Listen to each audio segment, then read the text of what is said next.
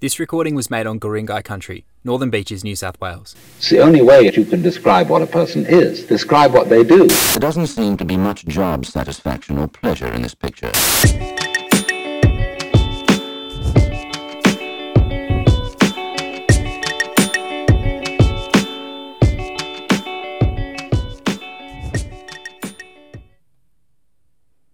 Or into dinner service, and the overly embellished dishes finally emerge from the kitchen. Mike tries to presentate the food real nice. What's this crack here with calamari in the martini glass? Yeah, yeah. Well, yeah, I know. Like, I can't, I don't, I don't really know. I don't know. You obviously are thinking, finally, finally, he's figured out how to open this show. And it's with fire clips from Gordon Ramsay content. And you're right about that. And I'm sorry that it's taken me, what, 200 and something podcast attempts to finally get it right. But we're here now. We made it. And we're both here. I'm here. You're here. Gordon's here. Future Rolls is here. I mean, it's all just coming up Real nice. because we have a Gordon Ramsay soundboard. And that's pretty much, I mean, I'm not sure either of us really know what I'm going for here, other than a virtual, no, not virtual, it's real, not real, internet, real? God, too early in the in the proceedings to be diving down a rabbit hole that fast, Roland. No, it's a very real audio diary for yourself in the future. And if it makes other people feel better about I don't know, their own version of crazy, well, hey, what a lovely side effect. Anyway, obviously, we'll get to the Gordon Ramsay stuff. We're going to get to the fact that that is probably, that's actually probably, isn't that just the loveliest noise? That's probably the most important thing you'll hear today, guys. Is that that that small grab of Gordon? Actually, I don't know. I'm discounting obviously the science that I'll get that I'll get into, and that's going to be really important too. Um, but we are going to get into Gordon Ramsay because I've it's an infatuation that goes beyond just a vacuum of docu soap material. Having exhausted what I could stomach of Netflix reality shows, um, it goes beyond that because Gordon. No, okay, we're going to get to it, but we need to get to Real nice. real nice. Mike tries to presentate the food real nice. Oh, it's so good. Um, so anyway, we're like I said, we're here. We we all made it. Amazing. And it's been a little while because I was in a really good rhythm of doing this every week. And then what happened, Rolls? I got busy. No, that's such a cop out thing to say. Isn't that just such a thing that everyone always says? I will never forget Nat Isaacs telling me that. I can't remember whether I read it in her book or it was in the podcast that we did, but she was like, We wear the word busy like a badge of honor. And isn't that just so true? Like, don't you know somebody? Haven't you been somebody who's just, oh, you wouldn't believe how busy I am. Just back to back these. I was fucking busier than a fuck- fucking old man saying something something you know like everyone says that and it's really it's exactly what i just said it for which is an excuse for poor communication because i mean that's that's when i've been on the receiving end of it when someone like i don't know when someone takes ages to get back to you and then they say oh sorry i've been busy and you're just like cool okay so that's a pretty like direct way of letting me know where I sit in your priorities. And people think that it's like uh, acceptable and there'll be no questions asked. Busy? Oh, no worries. And to an extent, yeah, we're sympathetic to each other's nonsense. But the reality is, hey, I've got nonsense too, fella. And and I, I mean, I wasn't too busy enough to get back to you, so maybe I will be next time. Oh, so disgusting. What a disgusting thing to say, Roland. But isn't that like I don't know. That's feels like that's where human nature's kind of driving us. Is that sort of attitude to one another. That sucks. Okay, I'm working on it. There has been, by the way, I don't know whether you I don't know whether you listen to this at all. Who are you? if you're listening to this, I don't know if you're on the east coast of Australia, but if you are, I hope you like snorkeling because it's underwater. Well, it's kind of drained now, but holy shit, was that was that a ridiculous rain experience? I mean, I think this is the thing, guys. I don't know whether I whether stuff happens more often or in like larger scale or whether I'm just paying attention, getting better at paying attention to things. Do you know what I mean by that? Like, like there's definitely obvious examples where things are changing. Things like the bushfires last summer, where it's like, yeah, bushfire has always been a thing, but I wasn't blind to it to the point that that's just an acceptable rate of bushfire in this country. We can't just, that's just not like where we're at naturally. That was a, an anomaly. But then there's things like, okay, here's a really good example actually. Things like bad language in the surf. because I got called a grandpa by a mate in the surf the other day, which I didn't dispute because I'm a thousand years old. But I swear the language that grommets are using in the surf is getting worse. And language in general, but mainly I notice it, I guess it's most shocking coming out of the mouth of an eight year old calling his mate a cunt. It's like, where did. But that, like, like, where I was surfing, the last surf I had, and let it be known, I have not been, it's been an immense test of my self control not to surf over the last seven days since this rain event because the pollution has been so bad. The volume of runoff, the volume of rubbish, goodness knows what's in the water. But if I got sick because of that, having seen a Sydney water sign saying area may be polluted by sewage overflow, and then I got sick, and the reason I got sick was because I went surfing in poo. That's a pretty, like, I'm nice to myself, but not nice enough to forgive myself for something that dumb. So I haven't been surfing, even though the waves have been cranking. But the last surf I did have, I remember when I got called a grandpa, I remember just smiling with a mate, listening to this little pack of howling grommets. just, just the grommet energy in the surf is unbelievable. It's so infectious. I love it, even though they're kind of a pain because their manners are often terrible and well, that's pretty much the only reason, but quite a big one in surfing. I really like, for the most part, sitting near grommets and listening to them just like frothing out and revving each other up and whatever. I just like I think it's it's nice, it's positive. And then the other day I was just listening to this kid carrying on about his mate who dropped in on him, going, You fucking can't and it's like, dude, you just said three words. One of them was a half a word, and you sound like a 40 year old at the pub. And I don't know whether this is me just noticing more of it or having been oblivious to it and hopefully not responsible for it back in my youth, but I don't know, maybe. No, I definitely wasn't. I was so afraid to carry on in the surf because there felt like the very real prospect of getting smacked. And I think, I don't know, obviously no one's actually going to hit a kid, but hey, some people might. and in the surf community, where often things are resolved in quite primal and physical ways, i.e., assaults. Um, I, as a kid, I don't know, when you're just sitting out the, in the water by yourself or with one mate and there's eight crusty, salty tradies, I don't know, I kept my yap shut. I was very polite and very. I was bitch basically. But I thought that was the pecking order, and I still believe it is. But I guess sometimes if there's enough grommets and there's this full pack mentality, mob psychology, we're safe in numbers. You fucking can't. You weren't gonna fucking make it, you did. Yes, I fucking was. You're such a fucking cunt. And like listening to these kids carrying on, I couldn't believe it. The language was astonishing. And it made me actually, do you know what? this thing happened maybe two years ago where a kid was out in the surf and basically snaked me really badly. And if you don't know what sur- snaking is in the surf, it's sitting inside someone, aka standing directly in front of you when you're about to be first in line at the coffee shop and you're cr- you're jonesing. Do you know what I mean? Like, think about how disrespectful that is. If you're desperate for your morning coffee and someone just, nah, I'm to stand here and go first. And that's pretty much what snaking is in the surf. And anyway, it's a it's a fairly hard to police, hard to like enforce thing. If someone wants to be really rude, there's no surfing police. There's no, I don't know. It's this is what I really like about surfing is that it just sorts itself out. And so how I sorted it out in this situation was to just drop in on the kid on his next wave. Obviously, and it was all sweet and I just carried on, had a cracking time. He followed me all the way and then just lit me up at the end and just started rinsing me.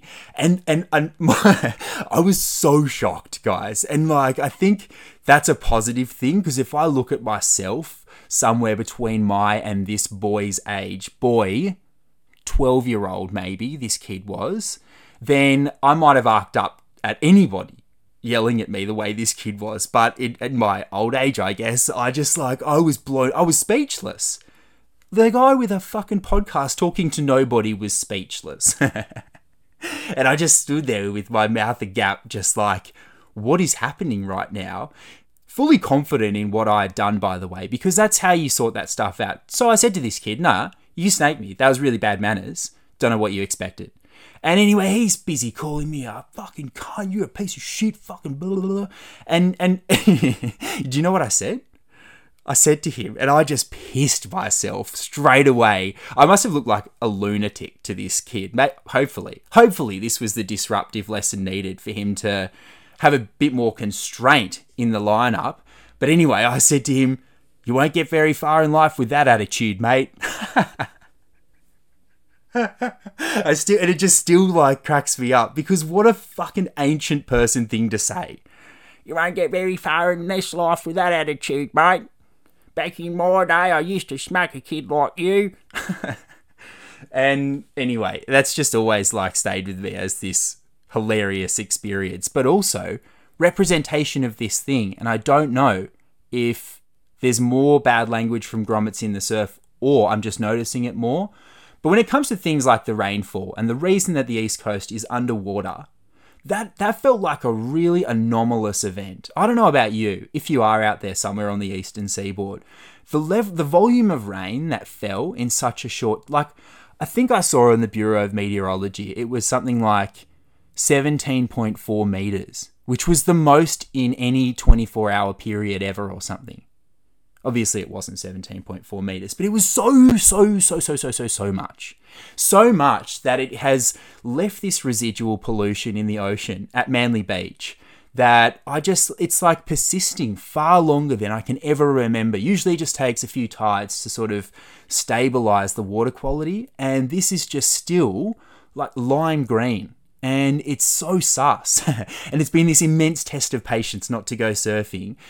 And anyway, it just feels like an anomalous thing, such that I actually got someone raised the point the other day that I thought was such a valuable thing to say at this time, which is think about what you read as the impacts of climate change that we all face. Think about that sentence that you've seen so much where it says increased natural disasters and severe weather events. And then it breezes past through to ocean acidification or rising air temperatures or blah blah blah. But that one thing i think there's too many words in it maybe or it just gets repeated verbatim too often that it's almost i feel like i'm almost desensitized to that. And so what i got reminded of the other day is that this is an amazing example of a, an extreme weather event that just came out of nowhere and did something kind of unprecedented.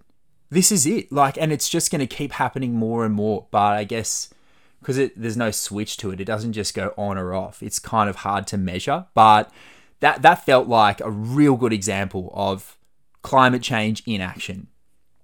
Um, so I guess like to offer some paltry explanation to as to my absence, uh, other than being busy.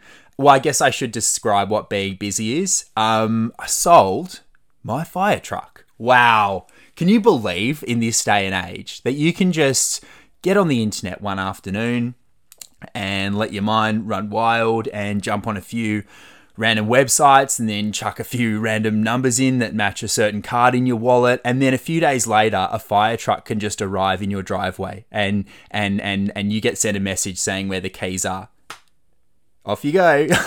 That's literally my experience of getting this crazy machine, which I have now f- successfully offloaded, having modified into. This was like I don't think I really have acknowledged to myself even the I guess like God, that sounds like an obnoxious thing to say. I haven't acknowledged the gravity of my own thing here, but I haven't really acknowledged the significance, I suppose, to myself of the fact that this was an idea that I conceived of so long ago and had so many components to it and and and is now over. And like I followed through and stuff. And I just I'm not good enough at setting goals, I don't think, to have that as a well practiced process for myself. but I'm trying to think back to like literally in describing that experience of how I bought the bloody thing. And then everything that I've done with it since. This is this is literally the whole point of that whole project was the following sentence to build the most environmentally offensive looking vehicle ever that actually was arguably greener than an electric car.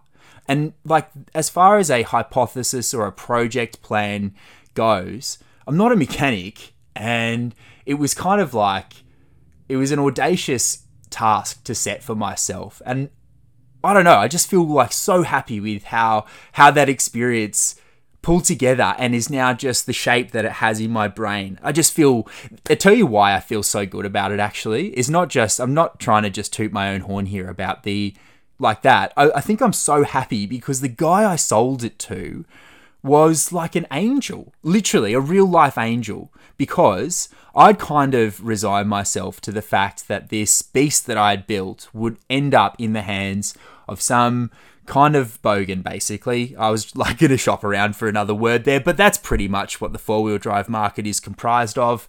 Um, character assassination of myself there as well, but I kind of accepted that it would just be filled up with diesel for the rest of its life and that whoever bought it probably wouldn't be would be maybe skeptical of the veggie oil or just can't be bothered even though I mean it's like can't be bothered to what to save yourself heaps of money and not use diesel and XYZ and anyway I'd accepted that it would just get filled up with diesel. And then sure enough the guy who bought it runs a biodiversity business where he does wildlife mitigation and flora and fauna impact for major civil projects.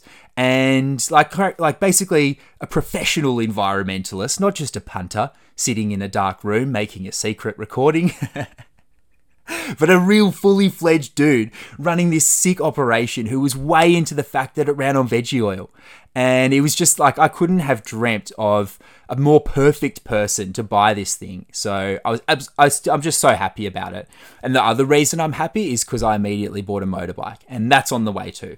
So so yeah, so I mean that's busy, guys. All right, I don't know if you've ever um, gone through everything that I just said, but it, I guess there's an emotional busyness, business, emotional business to deal with as well.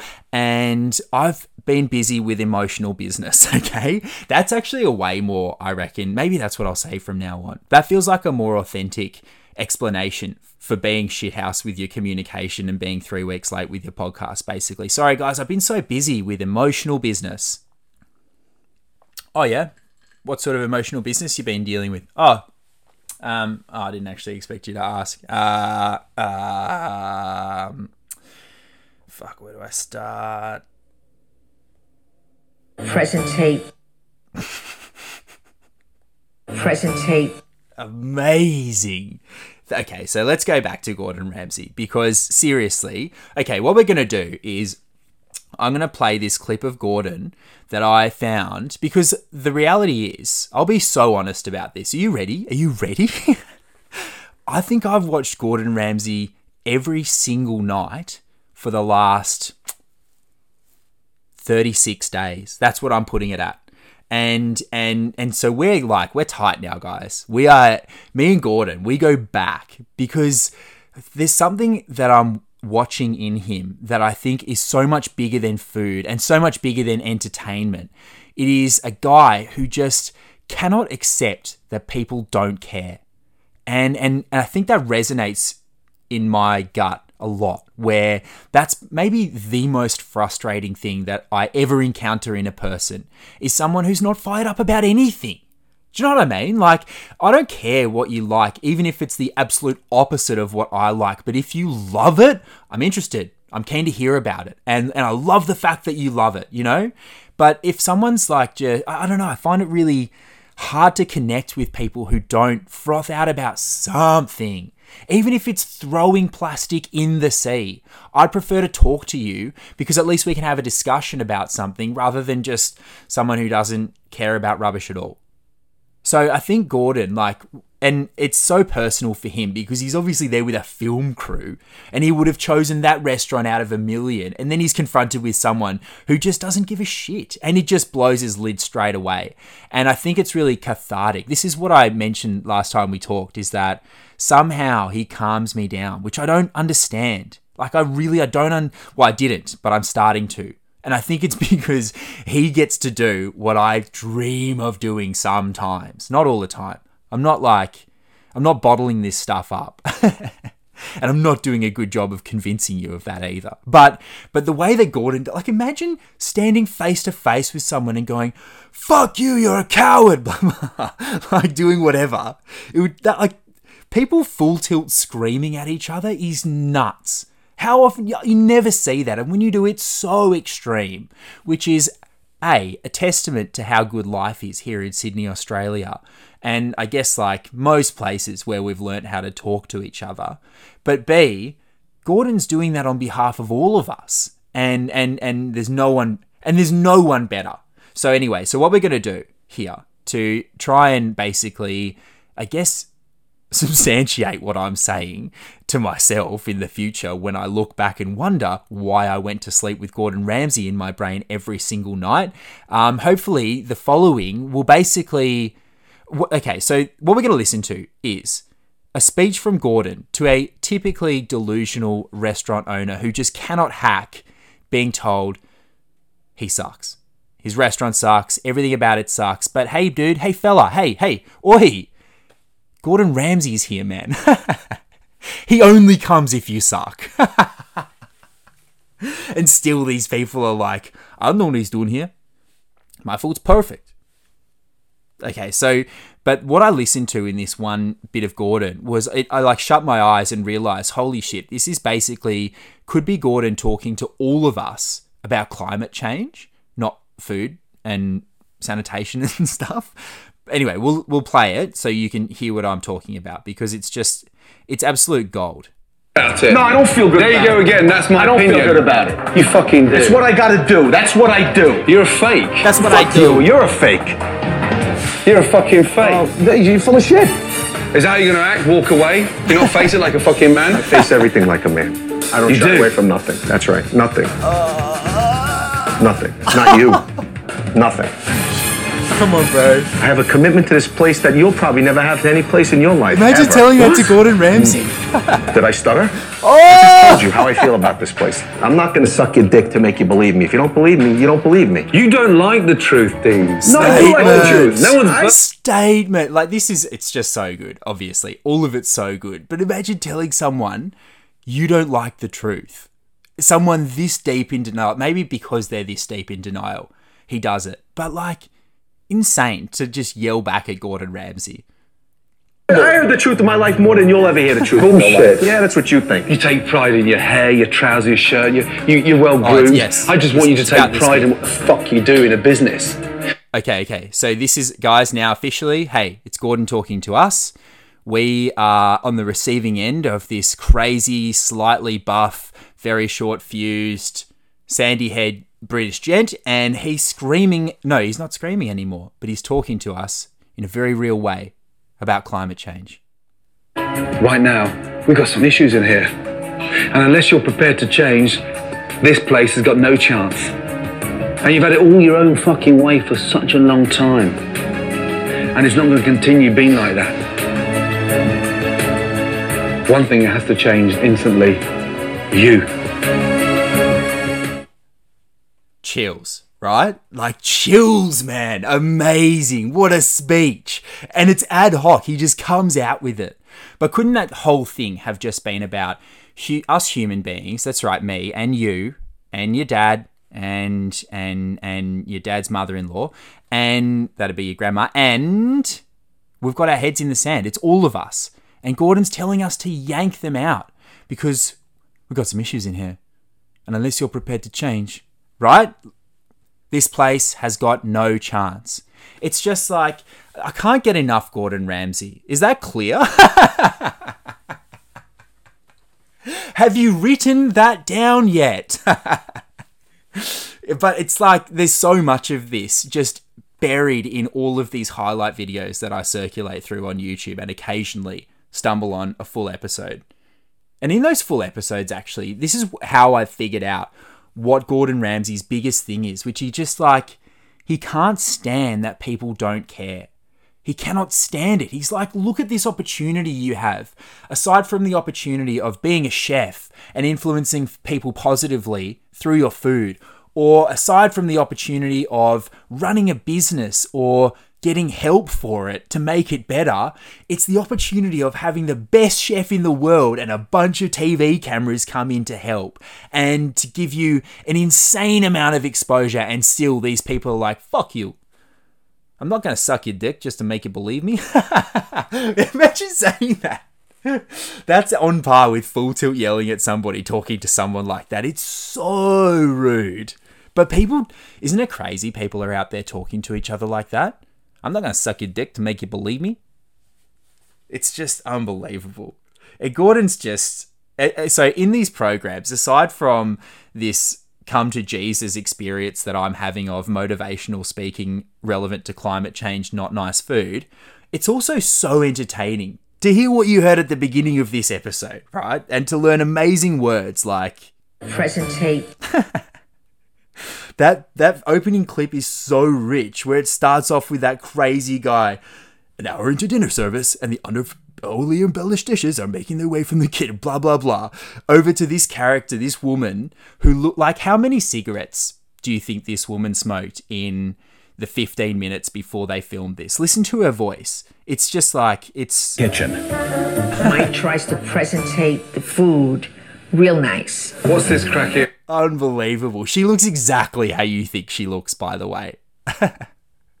Mike tries to presentate the food real nice. Lucky Roland. Shit impressions. Not much else. What's this crack here with the calamari in the martini glass? He's so ruthless. He just says that's the other thing that I love so much about Gordon Ramsay and think we could all learn a bit from is he's borderline autistic in how he just says the first thing that comes into his head. And I admire it so much in the same way that I admire autistic people for that quality so much and I envy it. I don't know if you've seen Love on the Spectrum. It's another reality show. Sorry, it's a docu soap. Actually, that's so reductive to call Love on the Spectrum a reality show. It's a serious like documentary into the love lives of people with autism and Asperger's. But one thing that about all of these people in this show that I just fell in love with and really admired and tried to, I guess, emulate myself is they're so honest. They're so honest, and they say the first thing that comes into their head. So does Gordon Ramsay, and he's just like instantly when it hits the table, ugh, that looked disgusting. It's so dull amazing amazing. And he just gets on a roll and and does all the flirting with all the waitresses and the waiters by the way. I mean that's flirting. Gordon's no homophobe and i don't you don't need me to tell you that. Neither does he. But the flirting is like can you take this back to the kitchen and ask the chef to try this please? Thank you darling. Always darling. Always darling which i feel is like borderline. You'd get arrested for calling someone darling in a university these days surely. But Gordon's like no one questions it because it's just he knows he knows it's not anything to do with the wait staff because he's so tuned in to what hospitality is. Where if you're putting a plate on a table, like you don't need to have been a waiter to know how unfair it is to chew out some wait staff about dish they didn't cook. And Gordon knows that. so he's always so nice to them, even though they're the ones on the receiving end of, oh, oh, it's so greasy. Oh, it's dry. It's like a mouthful of sand. and they're all smirking because they fucking know. And they're just like, yes, finally, someone is going to talk to my boss the way I've been dreaming of talking to them for the last two years of this place going down the toilet. It's, su- it's such a good, it's such a good vibe. And they both know it. And it's, I just love it. Ugh, one word for this meow. It's like cat food. Imagine being, actually, now I think about it, imagine being an African during a famine, like a really, or just like anyone starving, right, in a developing country, and then seeing Gordon Ramsay get served up plates of food, pick it apart with his fingers, yell at somebody, and then scrape it straight in the bin. How hardcore is that? is Gordon Ramsay's food footprint his responsibility if he's deeming it inedible. Wow. Wow. Okay, someone's got to have an answer for this out there somewhere. And if it's you, future Rolls, well, upload it to the cloud through the, you know, tap your earlobe and do the thing and get it up there because the world needs to know whether Gordon Ramsay is responsible for his food footprint. Because that's a crazy question. Why did I ask myself that? Because now that's going to be in my head every time I look at it. But because like sometimes guys he pulls food out of the fridge that's covered in mold right? And and or it's just off. Things that have like curdled or i don't know things that are like there's genuinely inedible things. And he's doing it in the pursuit of improving a ki- like i'm going to stick up for gordon here. As gordon's defense as defense for mr Ramsay uh, i'd like the court to take note that Chef Ramsay is all, all he's trying to do is actually improve the operations of a commercial kitchen to improve both the quality and the consistency of the food service. And within the word consistency is embedded waste. And if we think about Chef Ramsay's attempt to therefore reduce the waste of commercial kitchens that are currently, oh my God, sometimes wasting like 30 kilos of random pieces of animal that they've just thrown on the floor of a walk in fridge.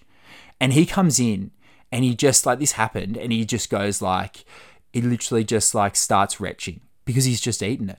How fucked would that be if you were like, you'd almost prefer not to know, eh? If you had eaten something rank, you'd almost take your chances that your immunity is going to just deal with it rather than actually see how disgusting this thing is. But I don't know. Anyway, it's like these people are so inept that it is breathtaking. And I don't think that their ineptitude is Gordon's responsibility. But I'm interested to actually discuss that. If anyone's out there that's interested in just doing like a short, maybe five or six hour podcast about this with me, um, hit me up. I'm here. I got two microphones. We can have a chat and it'll be real nice. So hit me up.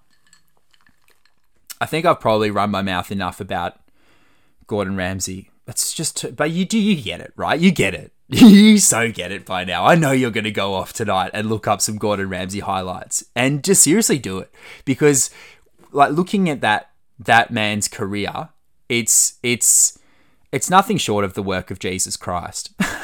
okay, so disrespectful. Didn't mean didn't mean to disrespect anybody, but I genuinely think think about what he's doing He's literally doing like morally, wherever you stand, he's doing the Lord's work. He's trying to engage people. He's trying to connect with people and get them to connect with their lives and their opportunities and have gratitude and all these amazing things that are in whatever Bible you choose to live by. And therefore, I actually think uh, I think it's probably time to stop equivocating, Gordon. Ramsay to Jesus Christ and move on. I don't really have much to talk about, eh? Like, I haven't been here for three weeks and I've still, like, I mean, that's pretty much, I guess, a self congratulation right there, assuming that I do have things worth talking about um, in previous times. But we're here for me, aren't we? Not you. So that's just been lucky for both of us. Now, I am kind of here for you, actually, because you, what you, what you do, actually, and you don't, you know who you are. I don't know who you are but you know who you are. And you guys keep me honest. And and the only you guys that I know it is is all the future me's uh, at every stage of life, I suppose, in the future, looking back or listening back or whatever. But I guess there must be other yous out there, and whoever yous are, yous are keeping me honest because I sit down here and just run my mouth, and it is like it's therapy at this stage. So, so, so cool, sweet as. I'm gonna move on to the final. The, I guess the final. I got one thing written down here to talk about. The one thing I wanted to talk about, which is the next iteration. I was going to say this week's feature, but I guess I haven't been doing them weekly. So, and I'm going to keep doing them whenever I want. Okay, which will hopefully be weekly. Um, but this this week, this episode's feature of dumb shit is the following dumb shit. Single use coffee cups sitting in a cafe. What? well, I cannot tell you how much sleep I've lost lying in bed, li- seriously looking at the ceiling, thinking, trying to calculate. It's I guess it's a really fucked up version of counting sheep in 2021, but trying to calculate how many single use cups I've given out in 11 and a half years of making coffee. And it is such a sobering thought to feel complicit. We've talked about complicitousness. I still don't know what the, I think it's complicity, I guess. We've talked about being complicit in each other's stuff, you and I. We've talked about this all the time because that's all climate change is. It is all of us being guilty, okay? Yes, hand up. Yes, I did. I fucked up really badly, but I'm sticking my hand up as high as I can so that I can get on top of making it better. Yeah? So, so anyway, so single use coffee cups, just like it's so hard every single day as a barista to get, look somebody in the eye who specifically says, "Oh, I'm going to sit down, but I'll have it in a takeaway cup." And and and you're in hospitality, right? And it's so, like hospitality is making somebody feel good, giving them a good product, a good experience. I don't need to explain that. but I Uh, hopefully it's therefore obvious what a head that is to as as someone very passionate about the environment to be complicit in in someone else's environmental crime to that level.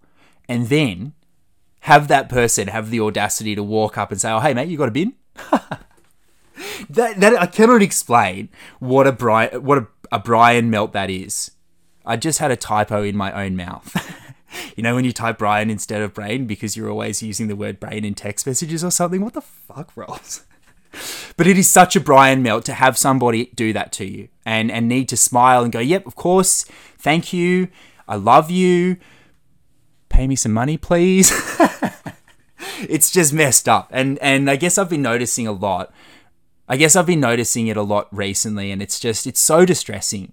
And that's why it's this week's feature of calling out dumb shit because I'm sure I've done it. I'm sure I've been a four year old getting bought a baby chino, right? And I'm sure I've been a dickhead 17 year old sitting in a coffee shop, goo goo eyed over some chick, trying to just like keep myself together, much less think about the drink I'm drinking, let alone what I'm drinking it out of. I'm sure I've done it. But, but, being on this side of it and distributing it, it's just, it's so, I just can't, like, I remember way back in the day, because I've got this thing that I do, I make sure I always offer, whether it's dine in or I have here. I try and never assume that it is takeaway. dine in or have here. Nice. Been been too long since I've done this and also been doing it too long. Um, doing today, that is. Um, but I always ask, do you want to take away or dine in? And when people um and ah, oh, you should see me. I'm straight in that window. My foot is in that door so firmly. I'm like, oh yeah, yeah. Um, why don't you have here? I'll make them look real nice. You know, I'll bring them over to you. Give you, you guys want some water? Oh yeah, you want a menu? Like just like I'm there. I'm so there. And because there's that this golden window of flip flop between, are we gonna chuck stuff in the land? Hey, are we gonna chuck stuff in the land? Are we gonna fill the land? You and me? It's not like I don't care about the coffees that I'm making in single use cups because that is a true waste and something that Gordon Ramsay would disapprove of. But I pour so much extra love into keep cups and into dine ins. And you can taste that shit, all right? I've been doing it for so long. I'm obviously a scientist. You can taste it. You can taste it 1000%, which is a real percentage as well. Scientist. Real nice. So I'm in that window and I am desperate to convince people to have here, such that when they're umming and ahhing, I'll even throw in sometimes. I'll be like, have here, hey, yeah, and save on the rubbish. And I just do that because, like, that's how I feel like that's how direct the language around this needs to be because that's how basic the problem is. And there's no time anymore. There's no time for language less direct than just calling it out for what it is hey, we'll save on rubbish. We need to be doing this all the time. Every day, we need to be thinking, how can I make less rubbish? And right now, you're contemplating making more of it. So I'm here to help. Let's make less rubbish. And I literally say it, and it works. A lot of the time, it works. But I'll never forget this one guy at my last job who was like, who was like, nah, mate, I'll just, I'll just have you, I'll save you the washing up. Because you hear that every now and then as well. These people who are just so into their habit that they just cannot fathom any suggestion away from it. And well, I mean, I, I'm a man of habit as well. I'm a creature of ritual, and I love every ritual that I have, including my rituals with coffee. This guy says the says the thing, I'll save you the washing up. We'll just fill the land up instead, you and I. And and I said, Oh, are you sure? And and so I was in this window with this guy basically, right? So he's he's thinking he's engaging me at the very least, and I'm gonna go hard in this micro window that I have to try not to put one more of these things out there. So I said it all. I was like, why don't you just have here and I'll make it look nice for you. I'll do the pattern thing on top and we'll save on the rubbish too. And he looks at me and he's like, I'm 73 years old, mate. no, sorry. He was like, I'm 73 years old, mate. I don't care about rubbish. No, he said, I don't, he didn't say I don't care, but he said like, he, what did he say? He's like, I'm 73. I don't, I don't mind about the rubbish. It was something so super nonchalant. It wasn't like a declaration or anything. It was just like, nah, I'm 70. I don't, I'm old. I don't care. I'm not to be here. It's not my problem. And I don't accept that as a point of view, but I accept that it exists in a lot of people, specifically lots of old white men. And so I was, I don't know, I did it and I just gave him his takeaway, whatever, dealt with it. And I just thought to myself while I was making that coffee, I remember doing this so distinctly, um, trying really hard to rationalize for this guy thinking, I respect old people. This guy has lived a life I've got no idea about. How can I forgive him for this thing that distresses me so much? And so I thought to myself, wow, well, maybe here's a guy who might have served his country. He might be a retired, unbelievable orthopedic surgeon. He might have done any number of things and he might have had no kids out of conscious objection to overpopulation, to basically pacify his own fears of his own footprint and just let himself, well, if I'm not going to have kids, I don't have to care about rubbish. And I was trying so hard to be like, how how can I forgive this guy basically? And then sure enough, he comes back and and gives does the whole like, hey mate, you got a bin? and, and, my heart breaks into a thousand pieces. And and I said, yeah, of course, man. Here, chuck it over. And then he starts telling me about his grandkids. starts telling me about his grandkids, and at that point, I like. I just, I don't know. It just like, I think it, I got so triggered. And when this happens, I go so loopy for the rest of the day. It's literally like breaking the robot. And it seems to happen at, at least once a week where something happens at work and I just go so loopy for the rest of the day. And that was the this that was this time and it's this kind of thing that does it. So I guess I'm not sure why I'm putting that out there because I feel a little bit vulnerable now that I have knowing that hopefully if you're listening to this you're not in in the business of just coming out to fuck with me. but if you really wanted to, that's how you could do it. Just have a have a dine-in coffee in a takeaway cup and then ask me to throw it out. And gone! He's gone! He's not coming back. Not today. Hopefully tomorrow, but not definitely. so please don't. But that's that's what does it. And I just want to be Gordon, guys. In that situation, I want to look at him and go, "Why don't you care?" you don't like the truth. I just want to say that stuff, and so that's that's that's where that's where we're at. Do you know what I'm saying? Mike tries to presentate the food real nice. What's this crack here with the calamari in the martini glass? What's this crack here with the takeaway cup and the sit down in the and the you're a piece of shit. I just wanted to be Gordon so badly. He looks what an amazing specimen. You know what about the takeaway cup thing though is I actually have since that really traumatic experience, that particular triggering moment that I just told you about, I have actually figured it out. I figured it out. This I, I am a scientist. Uh, actually, what did we just didn't we establish in the last episode that I'm science? I think we did. But anyway, here's my science for today. The science is uh, I wish I had a single word to follow that up, and I definitely don't. But what I figured out is why people love single use coffee cups so much. And here it is. What I think it is, is actually something that I love, which is why I'm actually going to cl- throw this out there and hopefully get some feedback for it because it's it's I'm going round in circles in it, but I'm glad to have figured it out. But I think that the single-use coffee cup, the, specifically the single wall paper and plastic bonded whatever takeaway coffee cup that is just ubiquitous. We all know what it is. I think the deal with that is it's actually um, an instrument of mindfulness. Gen- genuinely, I think it is because think about the person Okay, so those things are everywhere, right? Those things are absolutely everywhere and they are the exact same everywhere. think about your own coffee ritual.